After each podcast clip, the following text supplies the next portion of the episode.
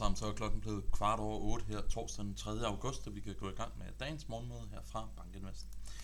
Hvad var det, der skete i går på det finansielle marked? Jamen først og fremmest så var vi altså vidne til sådan en relativt bredt funderet risk-off-dag. Vi så et relativt kraftigt fald i både amerikanske og europæiske og emerging markets aktier. Vi så et cyklisk aktier underperformede. vi så et high yield spændt gik ud, og vi så, at VIX-indekset, jamen det steg altså til højeste niveau, vi har set siden maj måned. Så det var altså sådan en dag, hvor at, uh, risiko det blev solgt fra, og det blev solgt fra på alle de parametre, som man kan sætte risiko fra på. Der er to forklaringer, sådan, som jeg ser det på, hvorfor vi havde så negativ en dag, og det knytter sig måske, eller føder måske op i en samlet forklaring, men det kan vi komme lidt tilbage til senere. Men den første, jamen det var jo den her downgrade, vi så af Fitch på amerikansk statsgæld. Det går fra AAA til AA+, og det var altså med til at hæmme risikovilligheden. Når man sidder og læser diverse analyser fra de store investeringsbanker, så tror jeg, at alle sammen er enige om, at det ikke betyder, at verden, det her i den, i den virkelige verden, men investorerne til anvendt altså som en undskyldning for at sælge aktier fra, efter vi har set et så stærkt rally op igennem juni og juli måned så fik vi igen den private arbejdsmarkedsrapport, som kom ud meget stærkere end ventet, og det fortsætter altså samme tendens fra måneden før, altså at den i den grad overstiger analytikernes forventninger og signalerer, at det amerikanske arbejdsmarked er meget stærkt. Grunden til, at det bliver tolket lidt negativt i markedet, jamen det er, at det skaber en frygt for, at vi skal se yderligere pengepolitiske stramninger fra den amerikanske centralbank. Det virker jo til, at uanset hvor meget de reducerer i balancen, og uanset hvor meget de snakker hawkish, og uanset hvor mange renteforhøjelser de får implementeret, jamen så er de altså ikke i øjeblikket i stand til at slå arbejdsmarkedet i stykker. Så markedet, øh, det finansielle marked, det er altså så i øjeblikket en lille bit smule bange for, at de her kontinuerligt stærkere arbejdsmarkedsrapporter, jamen de kommer til at lægge pres på den amerikanske centralbank. Så det var også med til at trække markedet ned. Nu sagde jeg, at der var de her to forklaringer, de er så født op i en samlet forklaring, og den ene samlede forklaring, det er måske bare det faktum, at vi har været igennem et meget, meget stærkt rally over de sidste par måneder. Øh, vi har været igennem den længste periode, øh, hvor vi ikke har set en 1% korrektion i aktier siden starten af 2020, altså før coronakrisen. Så det er lidt en illustration på, hvor ensidigt et marked vi har været igennem. Når det har været så ensidigt, så skal der måske ikke så meget til, for at vi ser nogle dage som går, hvor et aktier bliver solgt fra. Så samlet set, markedet det puster ud efter juli, øh, og så vil jeg sige, og det kommer jeg faktisk også tilbage til her på den næste graf, nu skal vi også lige huske på, at S&P 500 det satte en rekord for blot tre dage siden. Der var vi oppe på 45,89, nu er vi på 45,13. Vi er nede på det 20-dage glidende gennemsnit, hvis man kan lide at se på sådan noget. Det har vi været nede på tre gange tidligere i den her optur, der har vi været så bounced fra nuværende niveauer. Så det bliver spændende at se, om vi kan gøre det også denne gang. Så jeg synes, det er lidt for tidligt at sige, at nu er opsvinget det er overstået. Nu skal vi gå ind i en nedtur. Omvendt vil jeg sige, så er det altså nok også meget sundt, at vi lige får lov til at puste ud en dag eller to, inden at øh, markedet finder ud af, om vi skal op eller ned fra de nuværende niveauer. Men i hvert fald, vi er nede på det 20 dage glidende gennemsnit, og som I kan se af kraften, så har vi altså prøvet at ramme det et par gange før, og der er det altså bare fortsat med at stige igen. Det er altså også den illustration på, hvor ensidigt det marked, vi har været igennem her over de seneste par måneder. Og når det går så voldsomt op og så voldsomt ned, jamen så skifter sådan nogle tekniske indikatorer altså også meget, meget hurtigt rundt.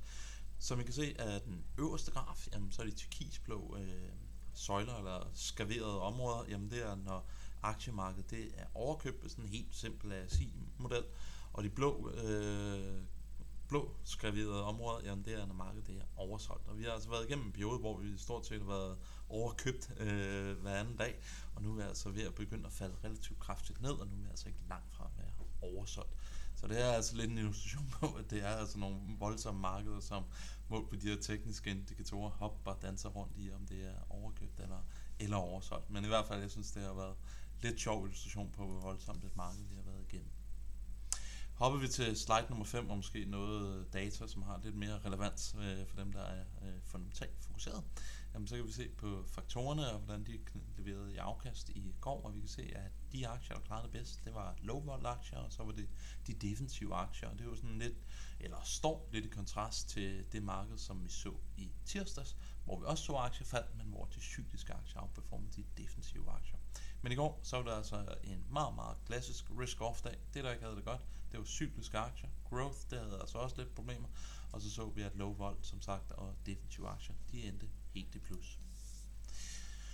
Og som sagt, så begynder det her risk-off stemning at sprede sig. Det er ikke ligesom en historie, som bare er isoleret til S&P eller Nasdaq-indekset på sådan en aggregeret niveau. Der er sådan flere underkomponenter, der begynder at rykke. Så en af dem, jamen det er VIX-indekset. Det steg altså til 16,1, og det er altså stadigvæk meget lavt niveau i en historisk kontekst. Men det steg til 16,1, og vi skal altså hele vejen tilbage til maj måned for at se et niveau, der var højere end det. Det er altså også mere end noget andet en illustration på, at det marked, vi har været igennem op gennem juni og juli, har været karakteriseret ved utrolig lav implicit volatilitet. Så noget af det, det fik vi altså reviseret her i, i går.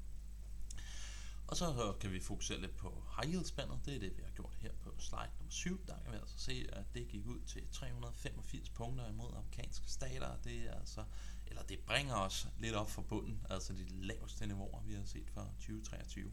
Så den aktive klasse, den reagerede altså også på det her risk-off stemning. Og hvis vi så hopper til den sidste graf, vi har med i dag, jamen det er ADP-rapporten, og den kom som sagt ud i 324.000. Det var forventet, at vi skulle se en beskæftigelsesvækst en lille smule mindre. Jeg tror, det var lige i underkanten af 200.000. Det er sådan fire måneder i træk, at vi ser, at beskæftigelsen i hvert fald opgjort i den her private indikator kommer ud højere, end hvad analytikerne havde forventet. I takt med, at jeg kan nogle legends på den her graf, så skal jeg også lige skynde mig at sige, at de røde øh, bolde, det er altså analytikernes forventning. Men fire måneder træk er beskæftigelsen overrasket på opsiden. Jeg tror, der er mange analytikere, der havde forventet, at de pengepolitiske stramninger for 2022 de ville have en effekt på arbejdsmarkedet, men indtil videre, så ser vi det altså ikke rigtigt. Og det bekræfter bare det generelle billede, vi ser fra den amerikanske økonomi, at den er overraskende resistent for de pengepolitiske stramninger, som vi har set.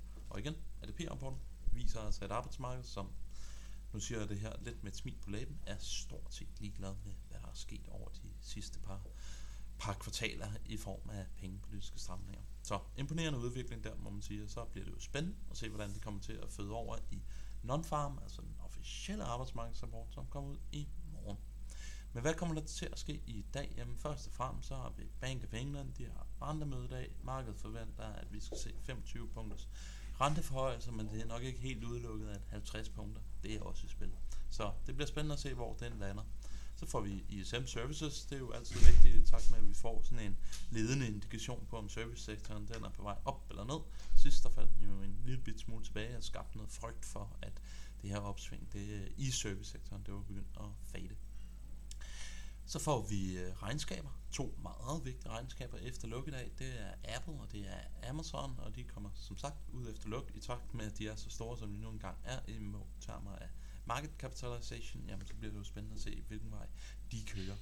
Og endelig, ja, så er det et helt stort spørgsmål. Fortsætter den sure stemning? Amerikanerne, de er jo på øh, sommerferie, så vi er jo altså i en periode, hvor der er en lille bit smule lavere likviditet, end hvad der normalt er. Derfor så bliver det altså interessant at se, hvilken vej momentum. Med disse ord, jamen, så ønsker jeg alle sammen en rigtig god dag, og vi høres ved i morgen. Hej!